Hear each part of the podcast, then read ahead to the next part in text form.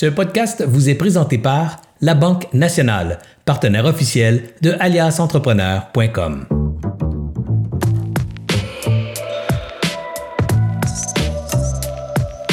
5, 4, 3, 2, 1. Tony vient de dire le go. Bonsoir, mesdames et messieurs. Serge Beauchemin de chez Alias Entrepreneur. Bienvenue à une autre soirée, les grandes discussions pour entrepreneurs du mercredi soir. Écoutez, ce soir, on a toute une soirée encore, un entrepreneur vraiment trippant. Et ce qui est bien le fun ce soir, c'est que je le connais très peu. En fait, je connais son entreprise un petit peu pour avoir fouillé sur Internet avant de l'inviter. Euh, c'est lui-même qui m'avait contacté, je pense, en janvier-février pour me dire qu'il aimerait ça venir faire un tour. J'ai regardé ses affaires. Je dis, ouais, ça sera le fun. Bref, je ne le connais pas beaucoup. Alors, on va le découvrir ensemble ce soir. Ça va être vraiment trippant. Euh, avant de commencer, vous savez que je profite toujours de quelques petites minutes au début de mon show, de notre show, pour euh, vous donner, euh, faire quelques plugs. La première plug est toujours très simple, en fait. Elle, elle consiste à vous demander un coup de main. Et des fois, j'oublie, pas une des fois, je pense que je ne l'ai pas fait une fois, mais j'oublie souvent de vous demander de le refaire pendant le live dans la soirée, c'est-à-dire laisser des commentaires. Je sais, vous êtes tanné de m'entendre, mais je le répète à chaque fois parce que plein de gens ne le font pas. Je suis toujours émerveillé de voir qu'il y a eu euh, 300, 400 personnes qui l'ont regardé euh, live en direct, puis qu'il y a eu 20 euh, commentaires. Tu sais, je peux pas comprendre que vous preniez pas une minute pour nous écrire « Wow, c'est cool! Oh, wow, je suis contente d'être là! Ah, quel bon show! Ah, ça va être une maudite bonne émission! Euh, ah, je l'aime tellement, Philippe! je le trouve tellement hot! j'aime sa business! J'aime Alias!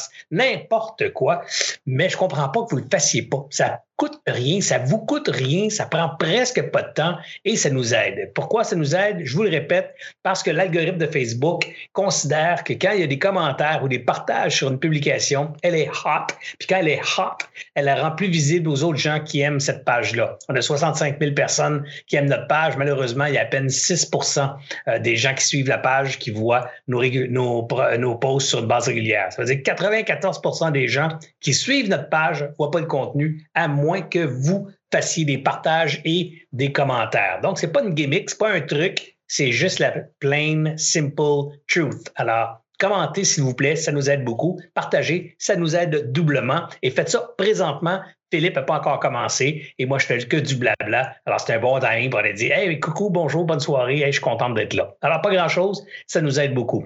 Autre chose, euh, on a une soirée qui s'en vient le 15 avril prochain. Toute une soirée pour des entrepreneurs. On a pacté, ben, en fait, si je dis on, on, on, mais c'est tout Tony qui a fait ça. Il a concocté toute une soirée, un bloc de deux heures ultra inspirant où on a invité un paquet de nos amis entrepreneurs euh, plutôt célèbres chez Alias. Et chacun, on leur a posé la même question. C'est quoi tes trois meilleurs plus, meilleurs trucs pour réussir en affaires? Tes trois là, secrets là, que tu as envie de partager avec la communauté euh, d'Alias Entrepreneurs. Alors, on a, on a réussi à obtenir presque une vingtaine de trucs. Pense même c'est un petit peu plus. Alors, euh, et c'est tous des gros noms, c'est tous des entrepreneurs connus que vous aimez. Nicolas Duvernois, Christiane Germain, euh, Isabelle Chevalier, la Dragonne, euh, Serge Beauchemin, le Dragon, Réginior Courtemanche, bref, toute une belle brochette d'entrepreneurs inspirants qui viennent vous donner des trucs. Et tout de suite après ça, on fait une, activité de réseautage expertise où il y aura cinq ou six salles virtuelles. Les gens pourront se promener d'une salle à l'autre. Alors, c'est super cool. On peut se promener d'une pièce à l'autre sans déranger personne. Et dans chacune de ces salles là aura un expert disponible pour répondre à vos questions en direct. Donc, vous avez une question sur les ressources humaines, il y a quelqu'un là, live d'une pièce euh, virtuelle, qui va répondre à vos questions, puis votre échange va être diffusé dans la pièce, comme si c'était une pièce physique. Et donc, ça va profiter à tous les gens qui vont être dans la pièce au moment où vous allez poser votre question et avoir l'échange avec l'expert.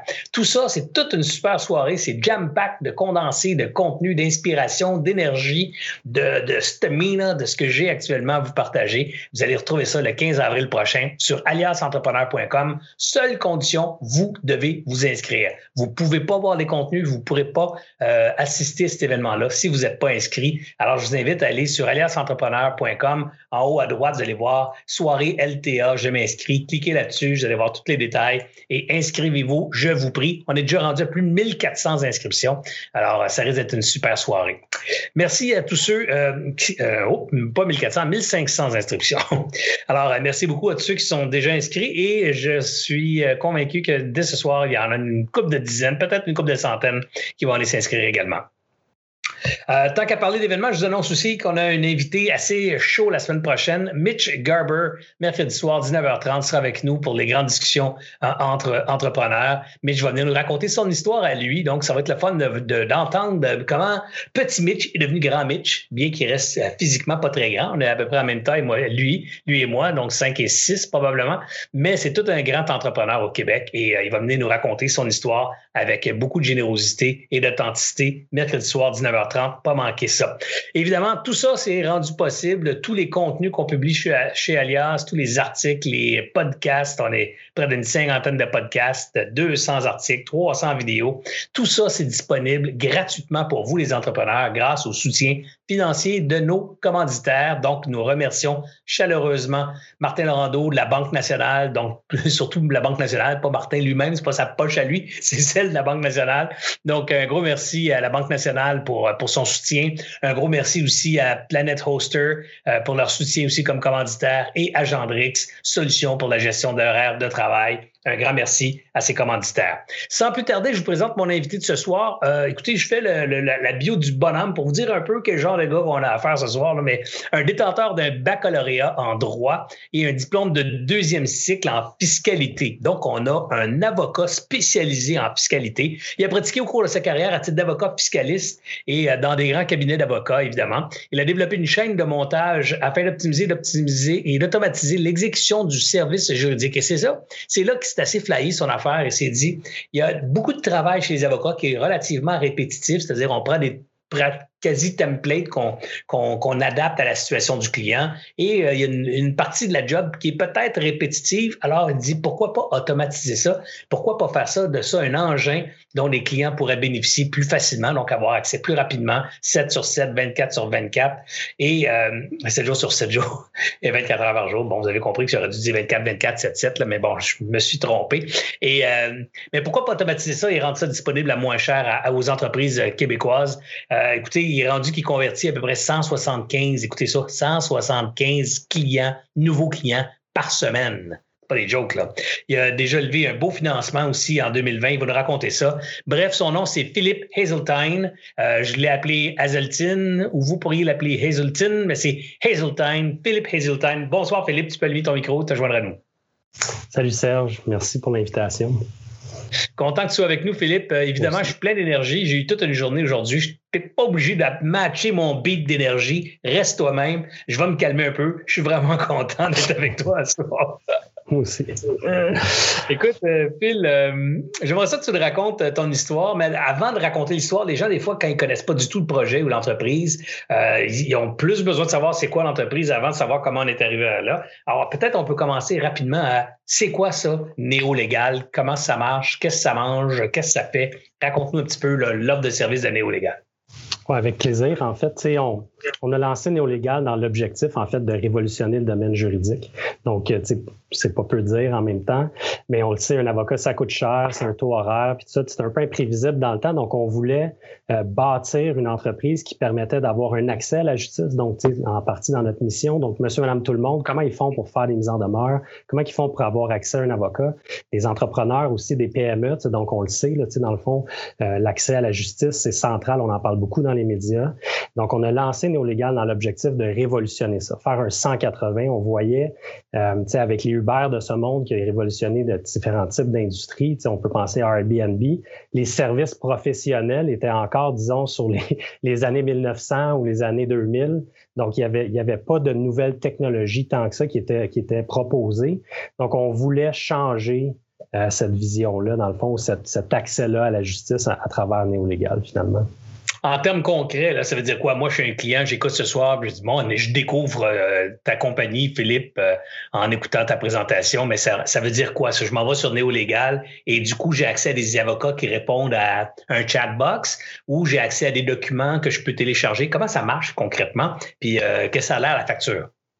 Exact. En fait, l'objectif, c'était vraiment de rendre accessibles les avocats. Donc, tu sais, c'est pas un do it by yourself. Donc, tu vas pas compléter ta mise en demeure par toi-même. Par exemple, prenons l'exemple d'une mise en demeure. Donc, tu vas communiquer avec nous. Ça peut être par téléphone, ça peut être par chat, ça peut être l'ouverture de ton dossier directement. On va céduler un rendez-vous avec un avocat, puis on va prendre compte de ton histoire pour comprendre euh, ta situation, puis bien cerner ton besoin.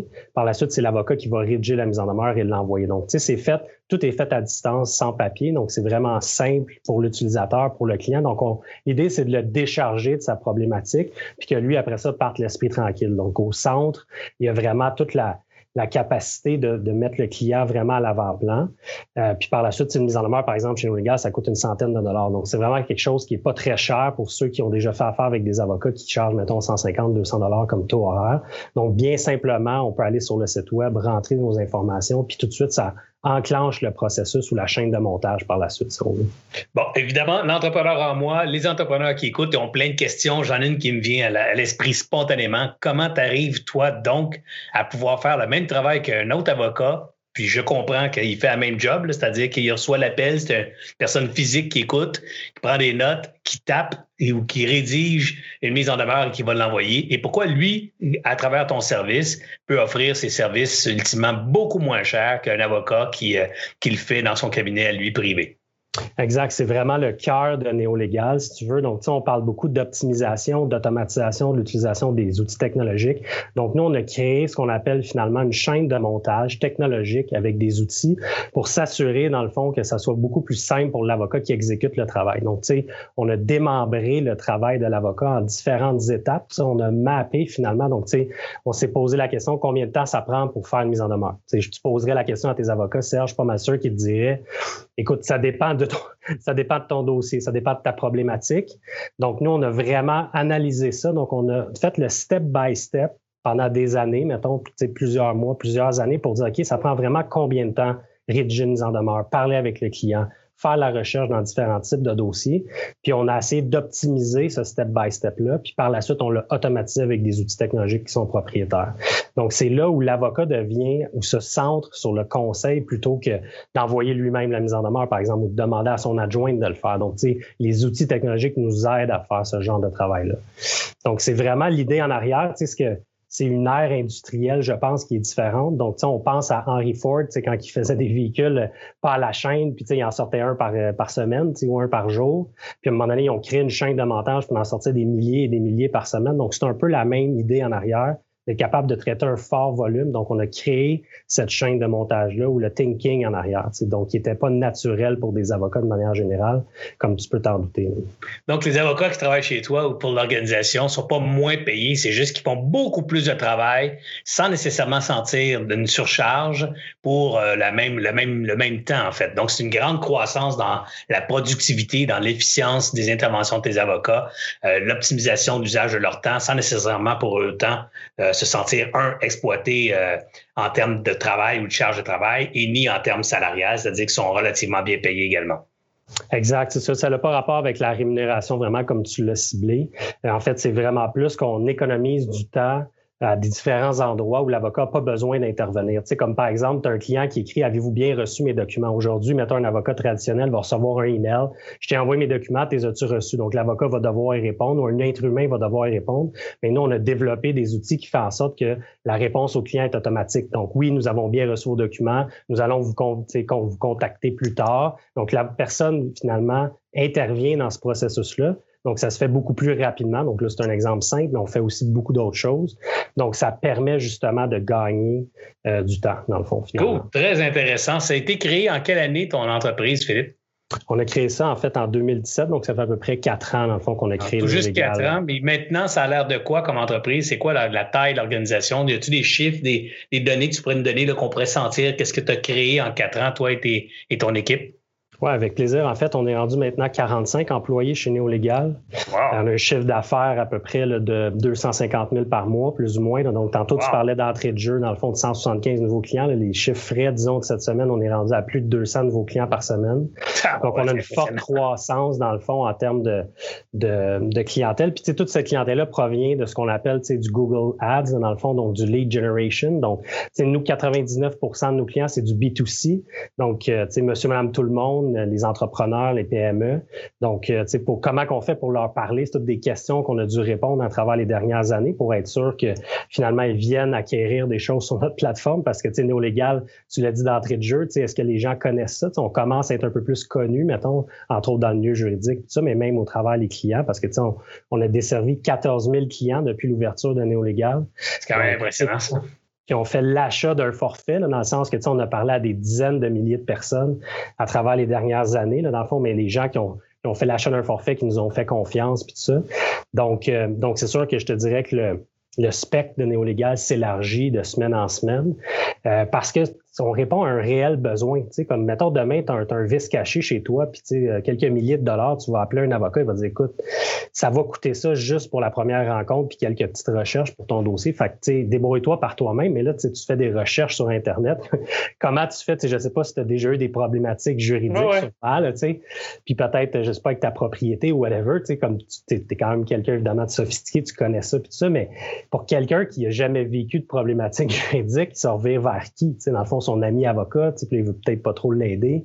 Donc, on, on, veut vraiment répondre à un besoin central du client. C'est une très, très bonne idée, Philippe. Euh, définitivement une bonne idée. Puis, euh, je te dirais que moi-même, à la base, j'étais sceptique quand j'ai entendu le modèle en me disant, ah, il y a quelque chose qui qui tourne pas rond, dans le sens comment on peut vendre des services juridiques moins chers sans, sans que l'avocat soit content, dans le sens pas content, parce que là, il va dire, ben là, euh, je peux pas augmenter mes revenus, je me sens, euh, je paye, je peux pas payer ma juste valeur, puis à un moment donné, je vais aller travailler ailleurs où je vais payer plus cher. Mais ce que les gens savent pas, c'est que souvent, le bureau d'avocat qui charge 200, 250 pièces à l'heure pour l'avocat, l'avocat, il met pas 250 pièces à l'heure dans ses poches, là. Exact. Euh, il y a beaucoup de frais qui vont à la, je dirais, à le legacy, donc à tout le, le, cercle des associés dans la baraque, les, les, les bureaux, les assurances, les infrastructures, le beau bureau en marbre. Tout ça, ça se paye à travers le taux horaire. Et, et, ça, bien évidemment, toi, tu as tout éliminé ça parce que tu fais à travers, tu fais, tu fais tes services à travers l'Internet. Donc, techniquement, les avocats n'ont pas à être dans des bureaux incroyables ou dans des.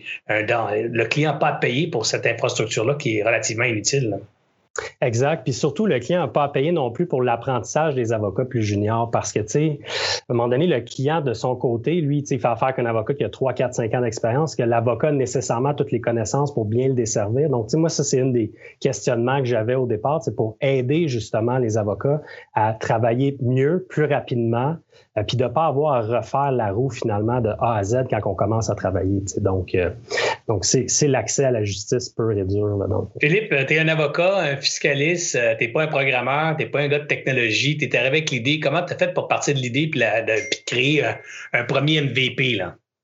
c'est une bonne question. En fait, comme ça fait partie un peu de ce que moi je pense comment starter un projet d'affaires finalement ou comment démarrer une entreprise.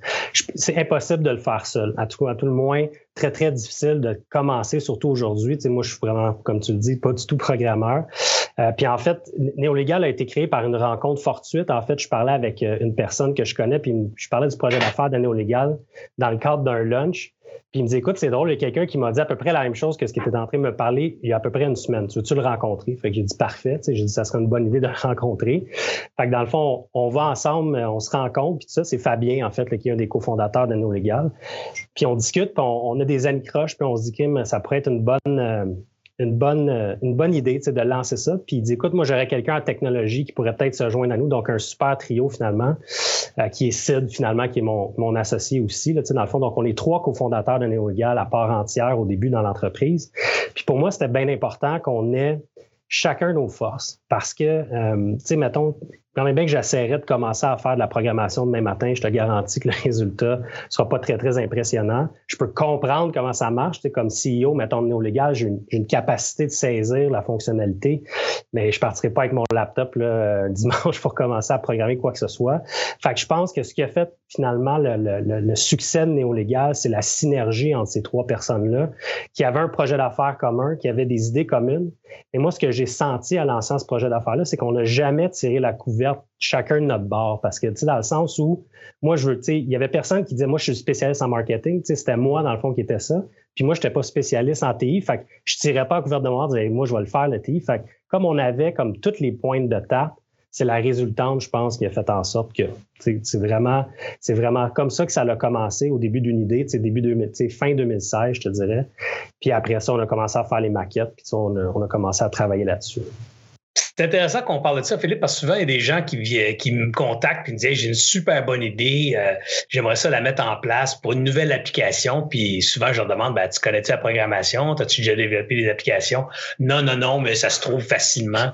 Euh, c'est hein, pas évident de trouver quelqu'un facilement, gratis ou à peu près qui va développer l'application du siècle. Je pense que, ce que ce que je retiens de ton témoignage, c'est tes, tes gars de techno, tes gars qui connaissaient ça, faisaient partie de l'équation dès le départ, comme, comme partner. Est-ce que vous étiez 33, 33, 33? Comment ça s'est splitté les actions là-dedans?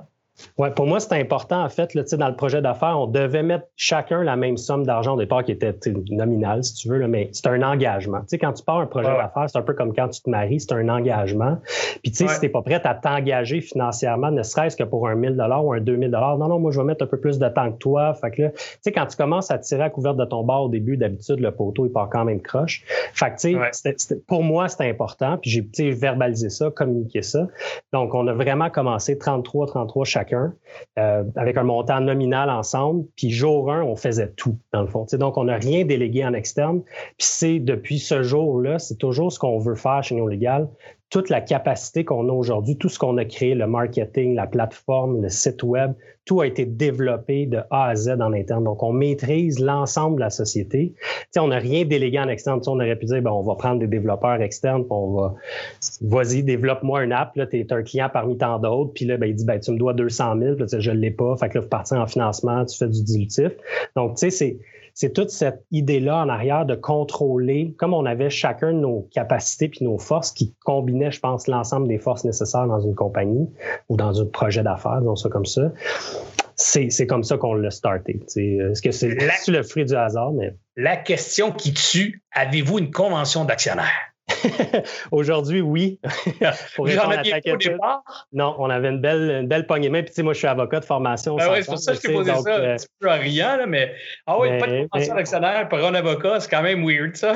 Effectivement, là, dans le fond, tu sais, je prêche pas pour ma paroisse, ben, ben.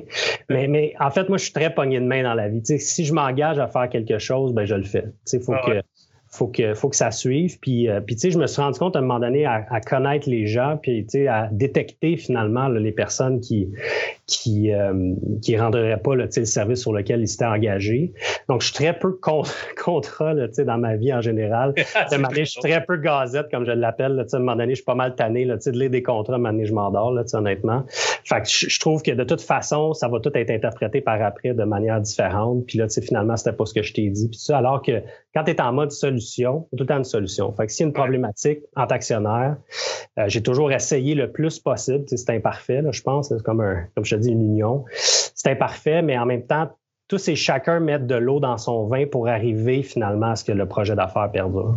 Donc là, on a l'idée, on a le concept, on a l'équipe qui programme, l'équipe qui est capable de mettre de la pub, puis qui a géré de l'Internet, et ainsi de suite. Comment on fait pour prochains, ces premiers clients? Est-ce que est tu as frappé à des portes? Est-ce que tu as appelé du monde ou carrément tu as lancé des campagnes publicitaires, A-B testing, tu es allé out there dans la jungle informatique du web pour récolter tes premiers clients? Comment, comment ça a commencé, là, ces premiers dollars de revenus? Exact. En fait, jour 1, on se rapporte, on est le 23 mai 2017, on est toutes les trois, on kickstart le site, on met ça en ligne. Fait que là, on est évidemment très fébrile, je te dis. Ah c'est 9h30 le matin, on est comme, OK, on met le site en ligne, ça va-tu tomber, tout ça? Puis là, bon, c'est est en ligne, puis on est comme, bon, qu'est-ce qui va se passer? Puis on avait créé des campagnes web à l'époque sur Google.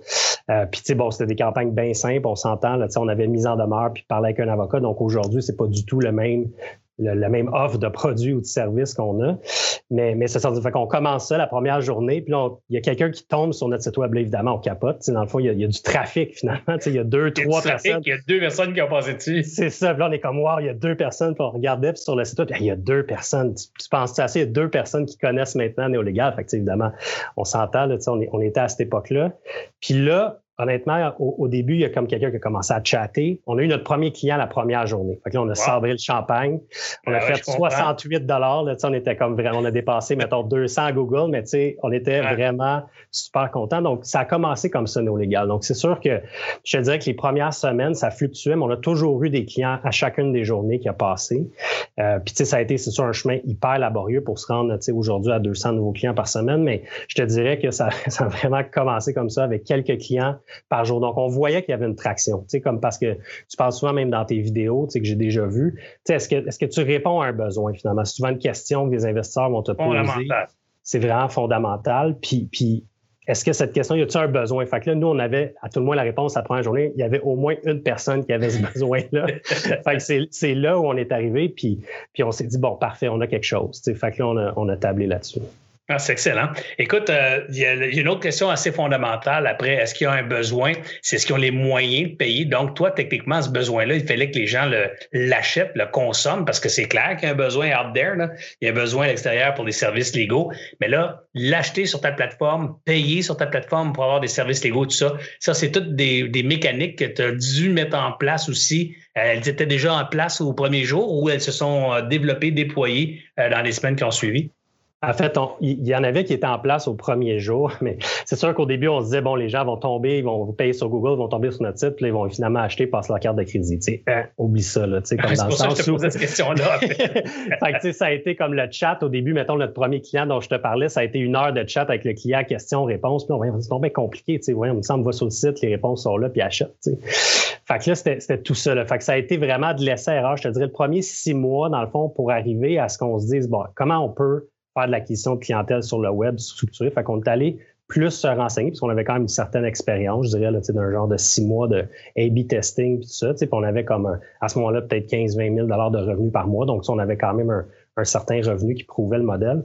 Fait que c'est là où on est allé voir un peu plus sur comment générer ces clients-là. Puis, tu sais, je te dirais que le client qui achète sur le web, c'est le même qui va acheter chez, chez l'abbé, c'est le même qui va aller chez McDonald's. Tu sais. Donc, le, développement des affaires ou le développement d'un client, il répond aux mêmes stimuli sur le web qui répond dans la vraie vie. Donc, c'est comment tu fais pour vendre quelque chose à quelqu'un. Il faut que tu cernes son besoin. Il faut qu'après ça, tu il y a tout un, une espèce de, de cycle pour la vente d'une personne. Donc, faut, faut, on a développé ce cycle de vente-là finalement pour être capable d'aller chercher ce, ce nombre de clients-là.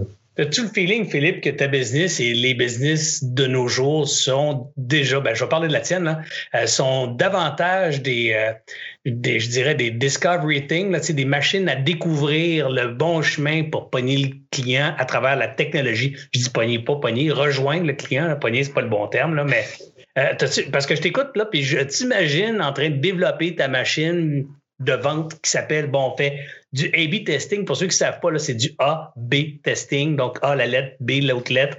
Donc, on fait une offre A, on fait une offre B, puis on check laquelle des deux répond le mieux, laquelle des deux vend le mieux. Après, ben, on fait un deuxième A-B avec la deuxième, avec la, cette première option pour voir si on peut encore l'améliorer. Bref, cette recherche du chemin parfait le plus efficace pour devoir mener à, à une vente, est-ce que tu as le feeling que maintenant, c'est, c'est presque aussi ça de ta business? C'est-à-dire pas juste libérer des services légaux, mais également de fine-tuner tout ce processus euh, technologique de vente euh, que tu dois mettre sur pied?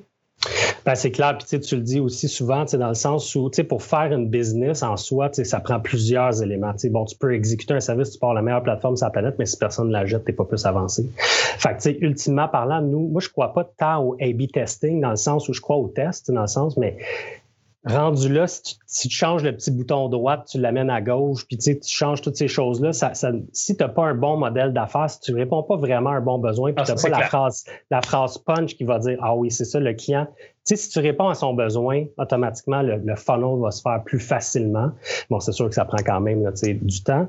Mais donc, mais oui, aujourd'hui, c'est quand même complexe. T'sais, mettons quelqu'un qui se start une business puis qui veut aller acquérir des clients sur le web. On pense que c'est facile. Écoute, je vais me plugger sur Facebook, sur Google. Les clients vont pleuvoir. Puis là, écoute, l'argent va rentrer. Puis là, on, regarde les succès à travers le monde. Mais, mais ceci étant dit, c'est quand même euh, quelque chose de complexe. faut que tu maîtrises pas mal de trucs pour être capable de te lancer là-dedans. Ouais, souvent, je vois les entrepreneurs qui me disait j'ai une super bonne idée, je suis rendu à 800 followers sur Facebook. Là, c'est vraiment, j'ai tout un succès. 800 000 euh, peut-être, mais 800, c'est pas assez, je pense.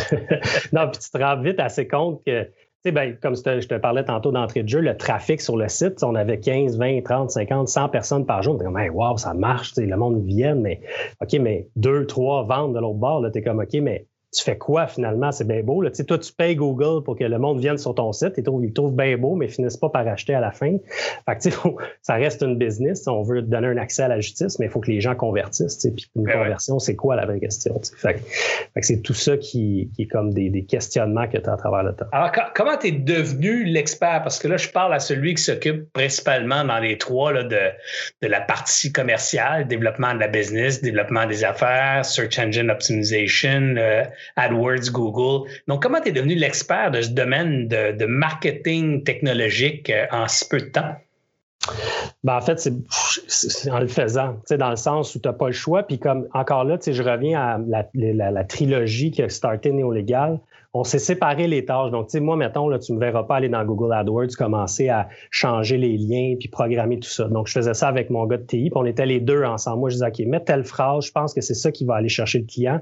Puis, il était comme, OK, mais là, on va le programmer de telle façon, puis c'est lui qui faisait, mettons, la landing page ou la page de destination en arrière qui la programmait. Donc, c'est vraiment un travail d'équipe en arrière. Euh, tu sais, puis, c'est ça qui a fait la force, je pense. Tu sais, puis c'est comme ça qu'on a comme forgé notre thinking à travers les dernières années, finalement, ça fait maintenant déjà quatre ans. Mais tu sais, essai-erreur, mais aussi en même temps en, gardant le, focus sur les éléments pertinents. Parce que, tu sais, quand tu fais de l'acquisition de clientèle sur le web, tu as beaucoup de personnes qui peuvent chercher. Je ne sais pas si tous tes auditeurs sont familiers avec ça, mais tu sais, Google Ads, dans le fond, tu rentres dans Google, tu marques mise en demeure, puis on apparaît en premier, on paye pour être là, tu cliques, puis tu arrives, tu sais. Mais, mais ceci étant dit, si la personne cherche mise en demeure, peut-être que c'est parce qu'elle cherche pour un ami, peut-être que c'est parce que dans le fond, elle veut juste savoir c'est quoi, puis elle n'a pas vraiment de problématique. Donc, elle est à 1, 2, 3 sur 10 d'acheter.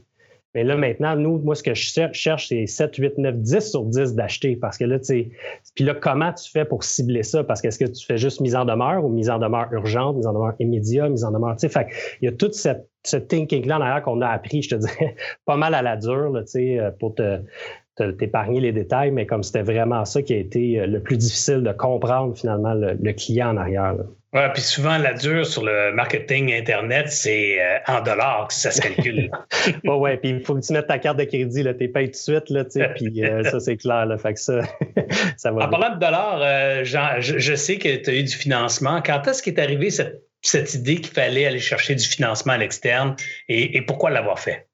C'est arrivé super rapidement quand même. Là. Moi, j'ai toujours voulu créer une entreprise euh, qui était en, soit, soit profitable ou à tout le moins qui allait avoir un grand spec. J'ai jamais voulu vendre du rêve à quelqu'un d'autre. On voit souvent ça dans les startups. Quelqu'un, il a une idée, il, a un petit peu de followers, puis il dit, ben, écoute, ça vaut 10 millions, tu veux-tu m'acheter? Donc, moi, j'ai jamais voulu créer Néolégal pour la revendre. C'est pas ça l'objectif. J'ai voulu créer néolégal pour créer un empire juridique mondial. Aussi simple que ça.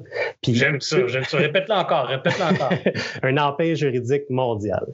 mais, mais vraiment, pour moi, c'était important. Puis ça a été communiqué à mes, mes partenaires dès le début. Essayez pas de me faire à croire qu'on va vendre néolégal dans deux ans, 10, 20, 30 millions. Ça m'intéresse pas pantoute. C'est pas vraiment pas du tout le chemin que je veux suivre. Donc, mais par contre, pour fueler cette extension-là, parce que quand tu parles de start-up, tu parles de croissance. Puis quand tu parles de croissance, ben ça te prend des capitaux. Puis évidemment, quand tu vends des mises en demeure, disons à 100 puis ça te coûte, je sais pas moi, 50 pour acquérir cette mise en demeure-là sur du Google au début, évidemment, fais des calculs assez vite, tu payes tes avocats, puis tout ça, tu arrives pas mal en dessous assez vite. Donc, euh, donc c'était ça l'objectif au départ. Donc, on a fait un premier financement à dette convertible euh, en 2018, finalement, avec, avec des anges investisseurs euh, qui ont cru en notre projet. On dirait que tu as une question. Ben oui, j'allais dire, parce que je parle toujours, puis tu sais, tu m'écoutes un peu, Philippe, là, mais tu sais, je parle toujours en ayant en tête que les gens qui ne comprennent pas toujours tout ce qu'on dit. Donc, d'être convertible en une phrase ou deux, c'est quoi pour celui qui ne sait pas ce que c'est? Ben, en fait, c'est comme un prêt finalement. Puis le prêt, il y, a, une condition qui est rattachée à ce prêt-là. Finalement, il y a de l'intérêt, mais surtout que la, personne aura le choix, l'investisseur, disons ça, ou le prêteur aura le choix de finalement d'acquérir des actions dans le temps à une certaine valeur qui est prédéterminée. Donc, la personne te prête des dollars, donc c'est un prêt, fait qu'il faut que tu le rembourses à un moment T dans le temps. Euh, puis par la suite, si tu es, bon, puis finalement ton projet a fonctionné, souvent les, les, les investisseurs des premières rondes ou les investisseurs qui vont débuter un projet avec toi vont vont, le faire sous cette forme-là parce qu'un prêt, bon, ça porte intérêt. Donc, il y a déjà un rendement qui est associé. Tu sais, l'investisseur recherche un rendement sur son capital, ben ben ce, qui est, ce qui est juste normal, tu sais, dans le fond. Donc, s'il investit en action puis que finalement ta compagnie plante après un an, ben, il n'y a pas de rendement. Donc, alors que s'il y a un intérêt, il peut y avoir un rendement. Fait que c'est comme ça qu'ils le font, qu'ils réfléchissent. Euh, puis par la suite, dans le fond, on a vraiment fait euh, un autre financement en 2020. On est allé vers les actions. Donc, on a converti la dette puis on a levé du nouveau capital également. Wow. Et euh, donc, est-ce que ce sont les anges à chaque fois qui ont investi ou euh, les, les, rondes ont été différentes? Comment vous avez euh, organisé la levée de fonds puis trouvé ce capital-là? Donc, parlons de la première shot. Là. Tu parlais des anges. C'est-tu des téléphones que tu as fait à gauche et à droite? Tu es allé au réseau Ange Québec? Comment ça s'est passé? En fait, C'est drôle parce que, tu sais, au, début, je, je voulais pas faire ce qu'on appelle un peu la run de lait, dans le sens que je voulais pas aller faire des présentations à plein de personnes. Puis, tu sais, quand tu cherches des investisseurs, euh, tu sais, moi, dans la vie, mettre un genou à terre, là, puis essayer de supplier des personnes pour qu'ils embarquent avec moi, ça fait pas partie de ma personnalité, puis ça le fait pas plus aujourd'hui. Donc, moi, ce que je voulais, c'est des personnes, tu sais, qui allaient être proches de nous, qui allaient croire en notre projet, croire en nous, dans le fond, donc des, des, des early investisseurs. Euh, puis on, on, a eu la chance d'avoir une personne exceptionnelle qui a été mise sur notre chemin à travers d'un de mes associés, dans le fond. Euh, puis cette personne-là, dans le fond, elle était Ange chez, chez Ange Québec. Elle l'est toujours aujourd'hui. Puis euh, on a fait un Ange Québec à la carte. Là. Je sais que tu es familier avec ce ben processus-là, ben mais dans le fond, qui est un, qui est un Ange Québec, là, disons, différent. Donc, c'est comme un, un, ange qui te chapeaute, puis il parle à ses autres amis anges, puis il te permet, là, dans le fond, de faire une ronde de financement. Donc, c'est comme ça qu'on a fait notre première ronde de financement.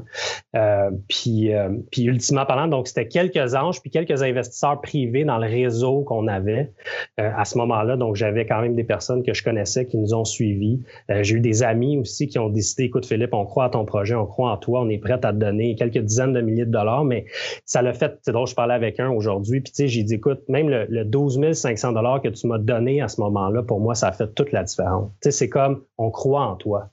Fait que ça te donne des ailes pour la suite. Tu sais, même, tu sais, on s'entend 12 500 dollars, on brûle ça, mettons, euh, pas par jour chez Google, mais tu sais, on s'entend là. Fait que, mais mais ça l'a fait la différence. Donc c'est comme ça qu'on a commencé. Donc on, on a un peu bootstrappé, si tu veux, un financement de 500 000 au début.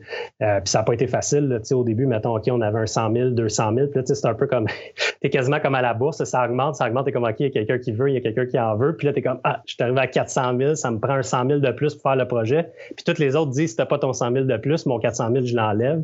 Fait que là, t'es comme, OK, puis là, t'as une date butoir. Fait que, tu sais, c'est tout ça, là, tu mis ensemble, qui, qui, qui est la réalité, là c'est tellement ça le financement, surtout en start-up. C'est, de trouver, c'est de bâcler, entre guillemets, le boucler plutôt, le boucler le montant target, le montant cible. Puis tout le monde se commet en disant Je vais faire un chèque de 50 pour ton package de 500, mais à condition de tu le 500, sinon je ne vais pas être le seul qui fait le 50. Là, Alors, ça, le, dernier, le dernier 10 000 ou le dernier 50 000, des fois, est terrible à aller chercher parce qu'il veut, il veut dire 450 000. Il ne veut pas juste dire 50 000. Exact. Oui, puis tu sais, à un moment donné aussi, là, tu dis, puis là, à un moment donné, ça a fait un peu l'effet inverse. Il y a quelqu'un d'autre qui me dit, je serais prêt à mettre un 100 000 de plus. Fait qu'on a comme over-vendu, si tu veux, on était chercher un, mm-hmm. un, 100 000 de plus. Puis là, ils voulaient en mettre plus. Je suis comme, mais là, attends, je vais me diluer plus. Fait que là, tu as toute cette game-là. Puis là, tu dis, ben non, moi, 500 000, je n'en masse. Notre projet, il est rentable, pas de stress. L'affaire va bien fonctionner. Mais évidemment, les choses étant ce qu'elles sont. Euh, c'est un détail important, ce que tu viens de dire. Oversubscribe. Euh, donc, euh, plus, aller chercher plus d'argent que tu en veux, ça a une contrepartie. Ça s'appelle la dilution. Parce qu'évidemment, quand tu lèves 500 000, comme tu l'expliques, tu as donné une valorisation à ton entreprise. Je présume que tu vas voir garder les chiffres euh, privés, là, mais mettons que tu as donné 2 euh, millions. 2 millions de valo à ton entreprise. Tu es allé chercher 500 000. Donc, au total, après l'injection de capital, la compagnie vaut 2 millions et demi. Les gens qui ont mis 500 000 ont donc 20% Vous avez 80% de la business. Mais si tu as tellement été un bon vendeur qu'au lieu d'aller chercher 500 000, tu es allé chercher 1 million. là, il y a pas de gens qui diraient Ah, wow, t'as levé un million. Tout est en train de dire Ouais, mais peut-être pas une si bonne idée. Si je n'ai pas besoin, je ne vais pas la prendre tout de suite, cet argent-là, parce que là, ça devient 1 million sur 2 millions. Donc, au total, 3 millions de valorisation d'entreprise après l'injection de capital. Mais toi, il te reste comme actionnaire seulement 67. Il te reste maintenant 2 euh, pas 2% mais 2 millions sur 3 millions, 67% de la compagnie. Donc, tu es passé de 80 à 67% euh, d'ownership dans la compagnie. Et ça, c'est ça, c'est ça coûte cher. Tu as 500 000 de plus, mais il t'a coûté cher. Il t'a coûté 13 de, de, de dilution. Là. Oui, parce que tu sais aussi, c'est sûr quand tu commences ton projet d'affaires, tu es tout le temps, tu es un peu naïf, ça vaut très cher, puis là tu penses qu'évidemment ça va devenir un succès mondial, on, on, est tout un peu, pour, pour se partir en affaires, il faut qu'il y ait un aspect, ben, je sais pas si c'est naïf, mais en tout cas à tout le moins rêveur. Ah non, non, je suis d'accord, c'est un aspect naïf, là, ça va avec. sinon, si tu es trop calculateur du risque et trop, euh, trop analysateur ou analyste plutôt du, de, de, de l'avenir, souvent tu partiras pas en affaires parce que c'est un peu fou de partir en affaires. Alors, euh, forcément, il y a une la naïveté. Continue, j'aime ça. C'est ça, exact. Fait que, sur, sur cette naïveté-là, finalement, puis là, tu te dis, bon, tu sais, parce que par expérience, par la suite, notre fameux 500 000 a été brûlé 6-7 mois plus tard. Puis évidemment, notre plan de match, on faisait des revenus astronomiques après ce 7 mois-là, puis c'est pas arrivé. Fait que là, évidemment, puis là, tu appelles ton investisseur, tu dis Ouais, finalement, bon, ça va super bien, on a augmenté nos revenus, mais on n'est pas sur nos projections parce qu'évidemment, tu es toujours super optimiste au début. Fait que là, tu là, t'es comme pris, tu dis, il me semble que je l'aurais pris l'oversubscribe de 100 000 de plus, là, tu sais, finalement, puis là, la dilution, puis là, t'es comme, là, t'es un peu dans un, un struggle, tu sais, là, tu t'en veux, mais en même temps, tu sais, bon. Fait que c'est tout ça, là, tu sais, qui doit se faire, tu puis, fait que des fois, c'est bon d'avoir un petit peu plus d'argent, pas nécessairement de le, tu le double ou le triple, tu sais, que tu as besoin, mais, tu sais, disons, la règle du pouce, un petit buffer de 20 là, tu tu dis, j'en ai besoin de 500 000, là, tu ben, tu vas chercher un 100 000, 200 000, 300 000 de plus, si t'es capable, dans le fond, pas toujours évident. Mais au moins, ça te donne un, petit pactole, puis il reste très, très, parce qu'en affaires, là, tu le sais comme moi, dépenser des dollars, ça se fait du jour au lendemain. on part ensemble, puis on va acheter du beau mobilier. Puis, Surtout quand c'est pas toi qui les as gagnés, là, je veux pas être plate, là, mais quand, quand ils rentrent de la banque, euh, pas de la banque, mais dans, dans, le compte de banque, euh, comme par magie quasiment, juste euh, par le fruit de ton charisme et de ta, de ta conviction, c'est vrai que ça sort vite en temps. Ça, ça sort vite, puis là, t'embauches, puis là, t'es comme, ah, ben oui, ça me prendrait quelqu'un au marketing, ça me prendrait, tu sais, fait que là, ça te prend beaucoup de choses, tu sais, pour faire la même affaire qui finalement, mm. tu avais dans tes projections. On était très, très, très là, conservateur ah côté dépenses, puis très, très, très optimiste côté revenus. Tu donné une idée, euh, Phil, il y a 20 ans, j'avais une business, puis on brûlait 300 000 par mois. d'argent qui était sensiblement pas à nous. On avait levé 5,4 millions de financement dans cette affaire-là. Puis là, était parti nous autres. Là, puis écoute, on a des mois qu'on a brûlé 300 000 dans le même mois. Là, alors, euh, ça comment va vite. Tu comment tu te sentais à la fin du mois quand le 300 000, ben, ils sont pas tous là au même moment, mais comme tu devais quand même. Je pourrais t'en parler. Ça pourrait faire l'objet d'une grande discussion, mais je peux te dire qu'après 6-7 mois de ce manège-là, moi, je me sentais plus bien du tout, du tout, du tout. J'en doute pas. Là, ça va pas du tout, du tout, du tout. Euh, je perds de l'argent pour moi dans ma vie. Je viens d'un milieu très modeste où on n'avait pas d'argent. J'ai toujours dit de l'argent, j'aime ça, de la dépenser, la perdre, j'ai ça pour mourir. Euh, dépenser 5000 pièces c'est le fun, mais perdre 5000 pièces là, ça m'arrache le cœur. Alors, euh, perdre 300 000 par mois, je peux garantir après six mois, c'est extrêmement douloureux. Et euh, évidemment, on a, pris, on a pris des mesures pour corriger ça, bien entendu. Dis-moi, aujourd'hui, L'entreprise regarde son avenir. Avant d'aller dans l'avenir, je vais revenir même un petit peu plus, tôt. La dernière année a été extrêmement complexe partout sur la planète. La pandémie a frappé. Comment la pandémie frappe-t-elle une start-up comme la tienne? Comment ça l'a affecté? Puis comment tu as réagi à cette crise-là? Écoute, dans un premier temps, tu sais, dans le fond, nous autres, on est très euh, KPIs driven, dans le sens on est très chiffre, on a beaucoup d'informations qu'on suit. Puis quand est venu le temps, tu sais, dans le fond, moi, c'est drôle parce que tu me parles de ça, mais ma directrice d'opération, elle me dit, Philippe, une semaine ou deux avant le premier lockdown, elle me dit, Philippe, je pense qu'il va falloir fermer le bureau. Puis moi, tu sais, un éternel positif, je dis, ben, arrête de niaiser, tu sais, voyons, les, les, gouvernements vont arrêter ça, la pandémie, dans le sens, ça va faire un peu comme la grippe aviaire, ça va pas mener à grand-chose chez nous, tu sais.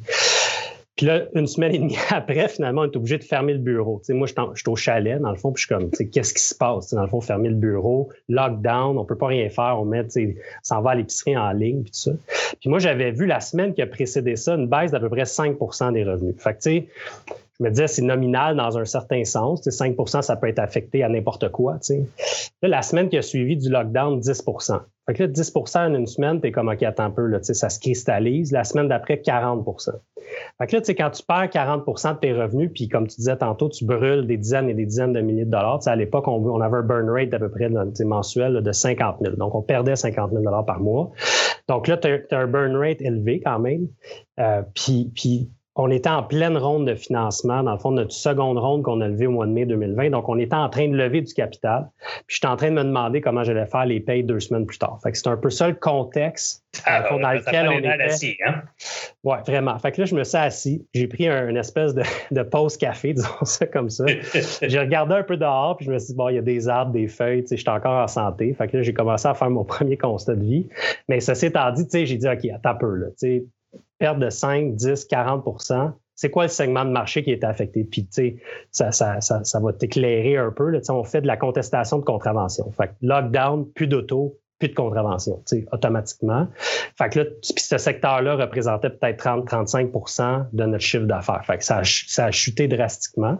Mais les autres, les autres parties du chiffre d'affaires se maintenaient quand même. Donc là, on s'est dit, qu'est-ce qu'on fait? sais, finalement, c'est un peu ça le positionnement. Puis au début, je me suis dit, qu'est-ce que je fais? Puis je, me suis comme repris dans ma tête. J'ai dit, non, non, qu'est-ce qu'on fait? on était une vingtaine d'employés à l'époque chez Néo-Légal, des employés extraordinaires. On avait une directrice d'opération, directrice des ventes, directrice de service client. J'avais mon CTO qui était là. Donc, on, on était tous ensemble dans le même bateau, ultimement parlant. tout le monde est pris là-dedans. Donc, comment. Concrètement, vous faites quoi? Comment tu fais? Tu rallies tout le monde, finalement. Donc, c'est un peu ça l'objectif. Donc, on a rallié tout le monde euh, à la cause, dans le sens de sauver le bateau qui était néo-légal. Donc, on a fait des, discussions, on a été blunt avec ces personnes-là. On a dit, regarde, le chiffre d'affaires baisse comme ça. Il faut faire quelque chose ensemble. On a baissé 20 de nos salaires, tout le monde, incluant le mien. Euh, puis, tu sais, on, on s'est dit, si jamais le gouvernement donne des subventions, on remboursera ce qu'on a fait par ailleurs deux, trois semaines plus tard. Mais ceci étant dit, donc, on, a, on est allé solliciter l'engagement des gens. Donc, je pense qu'il est bien important, tu en équipe, on a traversé ça. C'est vraiment, je pense, le point culminant qui nous a permis de traverser ça. Puis on a doublé notre taille durant la pandémie. Donc, comment vous avez fait? Parce que c'est ça qui m'intéresse. Parce que là, c'est le fun, puis sans vouloir t'insulter, mais tu sais, on se rassemble toute la gang ensemble, OK, mais ça n'empêchera pas le bateau de couler s'il est en train de couler parce qu'on est tous ensemble sur le pont euh, supérieur, tu sais. Alors, qu'est-ce qui fait que le bateau a, cessé de couler, s'est remis à flot, s'est remis à croître? C'est cette concertation de ton groupe, de ta gang. Euh, des idées ont émergé, des actions ont émergé. Parle-moi de ce que il a été concrètement fait là, pour passer à travers ça. Exact. Dans le fond, fait qu'on s'est tous assis ensemble puis on a dit qu'est-ce qu'on peut faire? On a créé des nouveaux produits. On pense aux produits de testament. tout le monde parlait de testament à ce moment-là. Il y a des gens qui décédaient. On, était comme dans un moment où les, testaments devenaient un peu plus à l'avant-plan. Euh, puis évidemment, on a créé des nouveaux produits en matière familiale.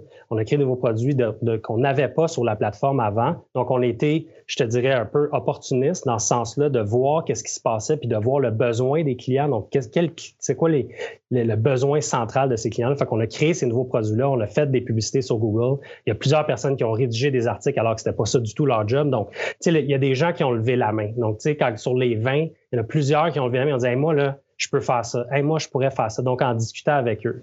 Ben moi aussi, je lève la main puis j'ai envie de te féliciter, mais surtout féliciter toute ton équipe parce que tu as dit tellement des beaux mots, des beaux concepts. C'est de la musique à mes oreilles. On s'est regroupé puis on a dit c'est quoi les nouveaux besoins. il y a changement extérieur, les conditions viennent de changer.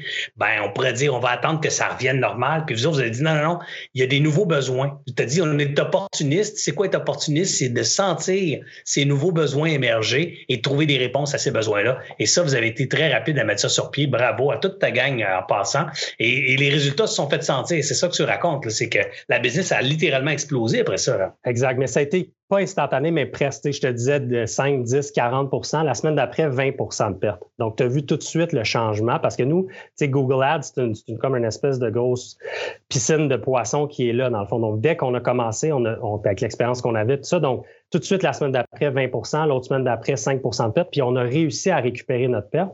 Puis ce que ça l'a fait par après, c'est que quand le, lockdown a été terminé, au courant de juin, juillet, mais là, toutes les contestations de contravention sont venues, fait qu'on a rebumpé de 35 notre chiffre d'affaires. Donc, ça l'a fait en sorte qu'on a doublé notre taille, dans le fond, en termes de ben, même plus que doublé. Aujourd'hui, c'est presque triplé le chiffre d'affaires par rapport à ce que c'était à l'époque.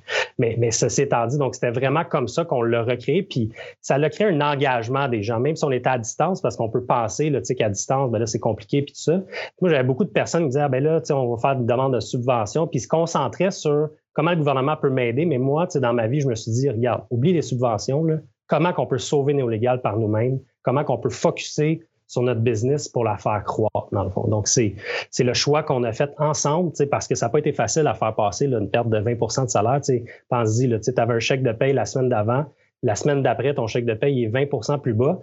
Puis, tu sais, ton boss te dit, tu 40% 50% de perte. Tu sais même pas si la semaine d'après, la compagnie va exister encore. Ouais, c'est ça, tu pas sûr que tu vas avoir une, business, job encore dans deux semaines. fait que, c'est bien beau, puis que, sais, c'est tout ça, mais c'est à force de renseigner, de communiquer. Tu sais, on parle souvent de ça. Maintenant, communiquer avec nos gens. Tu sais, on leur communique quoi, comment, puis ça. Fait qu'on a tout développé une méthodologie de comment mieux communiquer. Puis je dois t'avouer que c'était imparfait au début. Là. On a fait des tests, tout ça, mais, mais ceci étant dit, c'est comme ça qu'on a réussi à relever la baraque. Puis les investisseurs nous ont fait confiance. Philippe, on, prend toujours des questions de nos invités, pas de nos invités de notre auditoire. Euh, donc, les gens, on les invite à nous poser des questions préalables. Fait que j'en ai quelques-unes pour toi. Euh, Stéphanie qui dit quels sont les avantages et les risques de faire soi-même sa propre incorporation versus utiliser un avocat? Ben, il y en a pas mal, là, mais vas-y vite, vite.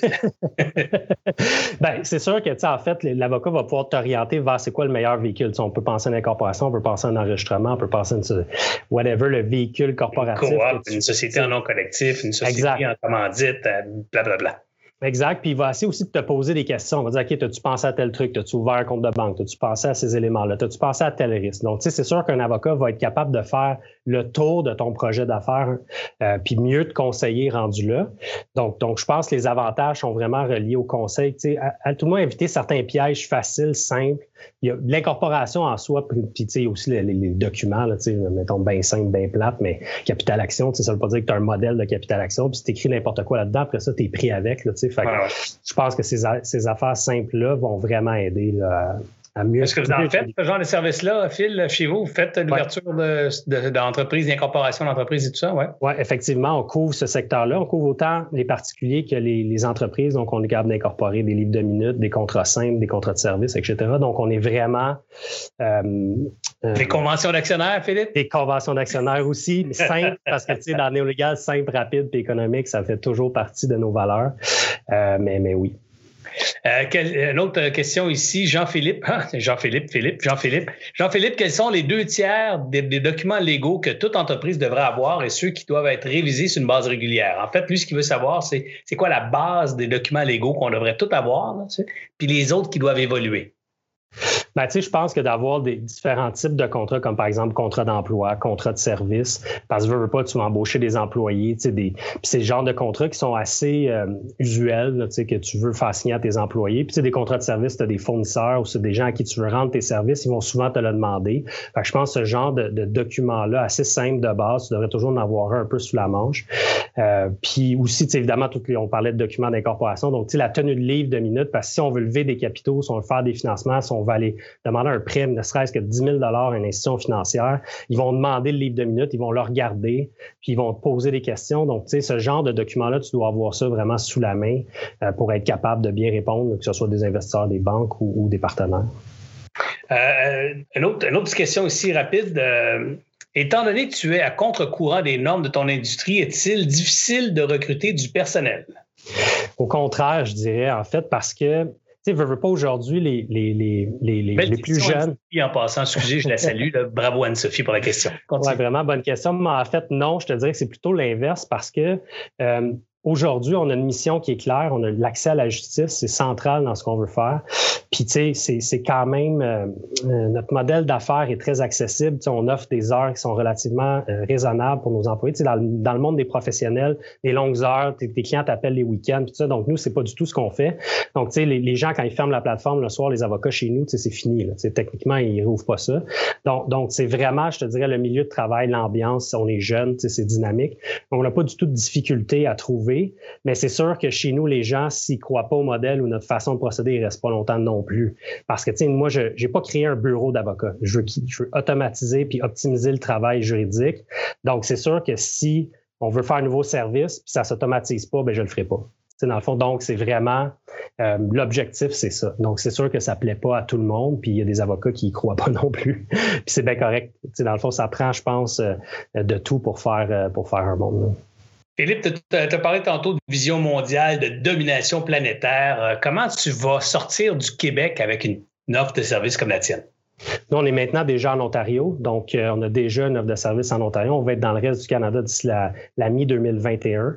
Euh, parce que notre plateforme, c'est une mise en main en Ontario, c'est la même chose qu'au Québec. Il y a différents types qui peuvent changer, puis le wording un petit peu, mais 80-90% des documents juridiques mondiaux se ressemblent. Donc, dans le fond, fait pour nous, on est capable de s'implanter dans n'importe quel marché avec notre idée en arrière. Euh, puis déjà, j'ai des entreprises que je pourrais acheter là, en Europe. On a déjà fait des, des, des recherches à cet effet-là. Donc, on est, on est en mode acquisition actuellement, donc on regarde sur le marché. Euh, on veut la faire au Canada au début, puis après ça, on va se diriger vers l'Europe probablement parce qu'ils sont beaucoup plus avancés que nous en termes technologiques au niveau juridique.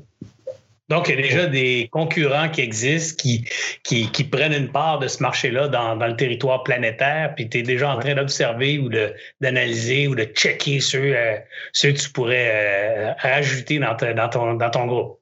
Exact. C'est ça. Tu as un joueur aux États-Unis, entre autres, qui s'appelle LegalZoom, qui est un, qui est un joueur assez présent, là, qui, ont, qui ont une valorisation assez élevée, tu sais, qu'on pourrait, qu'on pourrait penser un jour peut-être acheter. Tu sais, moi, je suis vraiment un acquéreur plus qu'un vendeur. Là, donc, euh, c'est comme ça qu'on Donc, si LegalZoom t'appelle, euh, si LegalZoom t'appelle pour te dire, nous autres, on veut t'acheter, la réponse, ça va être no way. c'est sûr. Impossible. Impossible. La grosseur du chèque ne marchera pas. Ben, c'est une belle attitude. C'est le fun de voir ça parce que euh, je dis souvent qu'au Québec, il faut créer de la richesse. la richesse, c'est de créer des entreprises qui créent des emplois ici, des, créer des entreprises dont le siège décisionnel demeure ici, donc qui ont techniquement de l'influence sur, euh, sur euh, la, bonne, la bonne gouverne de notre société par leur impact économique. Alors bravo avec cette attitude-là. si tu gardes ça pendant un autre 15-20 ans, c'est juste le fun pour mes petits-enfants parce que je suis grand-parent, grand-papa, mais dans 15-20 ans, je vais peut-être avoir une petite fille qui va étudier le droit, qui va être bien contente d'aspirer travailler chez Néolégal, le dominant. Comment tu l'as appelé, le dominant de la planète? Comment tu as dit ça tantôt? un empire juridique. Oui, voilà, il va être bien content de travailler pour l'empire juridique néo-légal. Écoute, euh, il ne reste pas grand temps, mon Dieu, déjà 26, ça va trop vite. Euh, j'aime ça, euh, j'aime ça finir à l'heure, Phil. Alors, allons juste pour le fun dans le futur. Ça a l'air de quoi la prochaine année, les deux prochaines années pour toi? Pas les 4-5, là, c'est les 4-5, tu vas me sortir les rêves de tous les entrepreneurs, là, mais les 12-24 prochains mois, là, ça a l'air de quoi tes affaires? Ben, en fait, vraiment, comme je te disais, on, va aller vers des, acquisitions, donc on va aller consolider certaines parties du marché parce qu'on a développé un nouveau secteur de croissance qui est le B2B2C, dans le fond, donc avec des, gens dans le domaine de l'assurance des institutions financières, puis tout ça. Donc, on va aller chercher ce, modèle d'affaires-là. Donc, on va faire des acquisitions là-dedans. Euh, puis évidemment, ça, implique, euh, ça implique du cash. Est-ce que tu vas avoir besoin de nouveaux cash, de nouvelles injections de capitaux ou la dernière ronde est suffisante? Puisque là, tu dis que la dernière ronde date de l'été passé. Oui, exact. Non, on n'a pas du tout euh, les fonds suffisants, disons, avec la dernière ronde. Donc, ça, mais ça va être plus un financement traditionnel parce que les entreprises qu'on cible aujourd'hui, c'est des entreprises qui existent depuis un certain laps de temps. Donc, il y a un track record, il y a un EBITDA ou un BAYA. Donc, sont capables. Donc, on pourrait faire euh, euh un leverage buyout, par exemple, pour aller chercher la cible en finançant comme ça. Donc, mais, mais ceci étant dit, donc, c'est vraiment, on est, en mode acquisition aujourd'hui, acquisition de clientèle aussi, aller pénétrer des nouveaux marchés. Donc, l'Ontario, le reste du Canada, ça va se faire au courant de l'année 2021, mais l'Ontario a déjà fait. Donc, élargir, dans le fond, notre base de clientèle en B2C, donc qui est comme la base non légale, et l'autre, le B2B2C, donc avec des institutions financières, des assureurs. Donc, c'est vraiment ça le plan de match de la prochaine année, donc d'asseoir vraiment notre, notre, notre modèle d'affaires là-dedans. Puis après ça, on regarde déjà des acquisitions à l'extérieur du Canada. J'ai déjà des ententes là, de, de signer pour qu'on soit capable d'aller dans cette veine-là. Fait que c'est vraiment c'est le chemin qu'on fait le prochain 18-24 euh, mois. C'est là-dessus qu'on travaille vraiment. Puis automatiser le plus de choses qu'on peut. Ben écoute, euh, Philippe, c'est super motivant de t'écouter parce que, tu sais, c'est un, les choses sont bien faites, sont faites dans la bonne séquence. Euh, euh, puis évidemment, on a en une heure, on n'a pas le temps de, de, passer à travers les défis, les échecs, les difficultés, les, les moments de découragement. Je sais qu'il y en a eu, je suis convaincu qu'il y en a eu. et, mais tu es, là encore aujourd'hui avec beaucoup d'optimisme, d'optimisme pour l'avenir, puis, puis du concret aussi. Tu sais, c'est pas juste des, des, du rêve en rose, là, mais c'est des investisseurs c'était maintenant accompagné de gens qui croient, qui ont mis, euh, si mon souvenir est bon, pas mal d'argent dans la dernière ronde. Là. Alors, euh, d'un million. En fait, on a levé un million de capital euh, en action, puis on est allé chercher 600 000 de dette, donc 1,6 euh, en financement en mai 2020. Là, oui, effectivement. ça, commence, c'est de la belle argent. C'est du bel argent, ça. Puis, puis une croissance importante et spectaculaire qui se maintient encore. Alors, écoute, je ne peux que te souhaiter à toi et tes partenaires et, et toute ton équipe, vos 40 quelques employés, beaucoup de succès et beaucoup de chance aussi. Ça prend de la chance. J'en parle, j'en ai parlé récemment là, dans, deux articles que j'ai publiés d'ailleurs sur LinkedIn et sur Facebook. Vous irez lire ça si vous n'en avez pas eu l'occasion. Mais ça prend un peu de chance, mais beaucoup de travail. Il faut faire sa chance. Alors, je vous en souhaite de la chance, puis je souhaite que vous allez euh, vous la faire encore pour, euh, pour une couple d'années et certainement atteindre ce, cet empire de domination mondiale. Je trouve ça super de fun comme image. Merci, Merci d'être venu. Euh, C'est un plaisir. Écoute, euh, normalement, j'aurais, j'ai d'autres questions. Je vais, non, il est, 8h30, il faut arrêter ça, il faut être respectueux. Alors, j'arrête ça maintenant, mais je te réinviterai, Phil, septembre, peut-être l'année prochaine, pour faire un update, euh, puis aller euh, dans le côté sombre de l'entrepreneuriat. les moments de dépresse, les moments de doute, les moments d'incertitude. Alors, on, ira fouiller cette, cet espace-là l'année prochaine ensemble, si tu le souhaites. Entre-temps, ben, je te remercie. Je te remercie beaucoup d'être venu. Je vous remercie à vous tous aussi qui avez été là présents ce soir, plus de 125 ou 150 tantôt euh, en même temps. Donc, c'est cool. Le mercredi soir, euh, euh, qu'on soit une, centaine live euh, et des centaines qui vont l'écouter en balado-diffusion, en rediffusion. Bref, un gros merci à vous tous d'avoir été présents. C'est pour vous qu'on fait ces contenus-là. nous, on aurait pu très bien jaser ensemble, juste Phil et moi, puis ça aurait été bien correct, mais on le fait pour vous, pour vous stimuler, vous donner des idées, vous démontrer que c'est possible de réussir. Comment ça se fait? Évidemment, ça se fait avec ce qu'on a vu ce soir, du travail intelligent, de, de une, certaine objectivité quand on regarde à l'extérieur, quand on regarde l'environnement, pour être capable de trouver des vraies opportunités, pas des opportunités qu'on projette, mais des vraies opportunités du vrai monde qui ont des vrais besoins, des vrais projets, qui sont à la quête de véritables solutions pour lesquelles vous êtes capable de bâtir ça. Bref, une belle démonstration de créativité, d'audace, d'ambition ce soir. Grand merci encore à, à Philippe et toute l'équipe de Néo Légal. Quant à vous, revenez-nous voir la semaine prochaine, mercredi prochain, à 19h30, un autre rendez-vous, cette fois-ci avec Mitch Garber, euh, le dragon, le Mitch Garber du Cirque du Soleil. Bref, euh, toute une euh, soirée la semaine prochaine. Ça va être haut en couleur et riche d'apprentissage. Et riche était le bon mot. et et comme, comme je l'ai dit tantôt, j'ai oublié de le faire en 8 heures. J'aurais dû le faire. Euh, je l'oublie à chaque fois.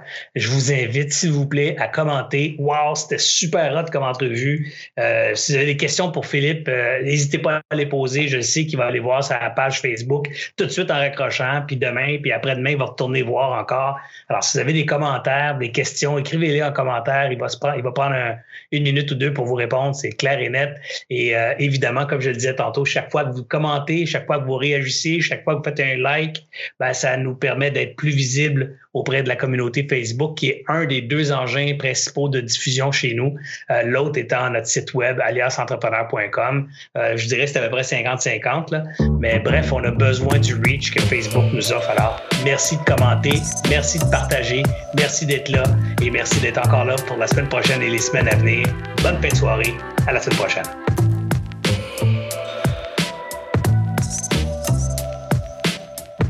J'espère que vous avez apprécié cette entrevue. Pour d'autres podcasts et encore plus de contenu, suffit de devenir membre sur aliasentrepreneur.com. Je vous remercie d'avoir été là. C'était Serge Beauchemin, alias Entrepreneur.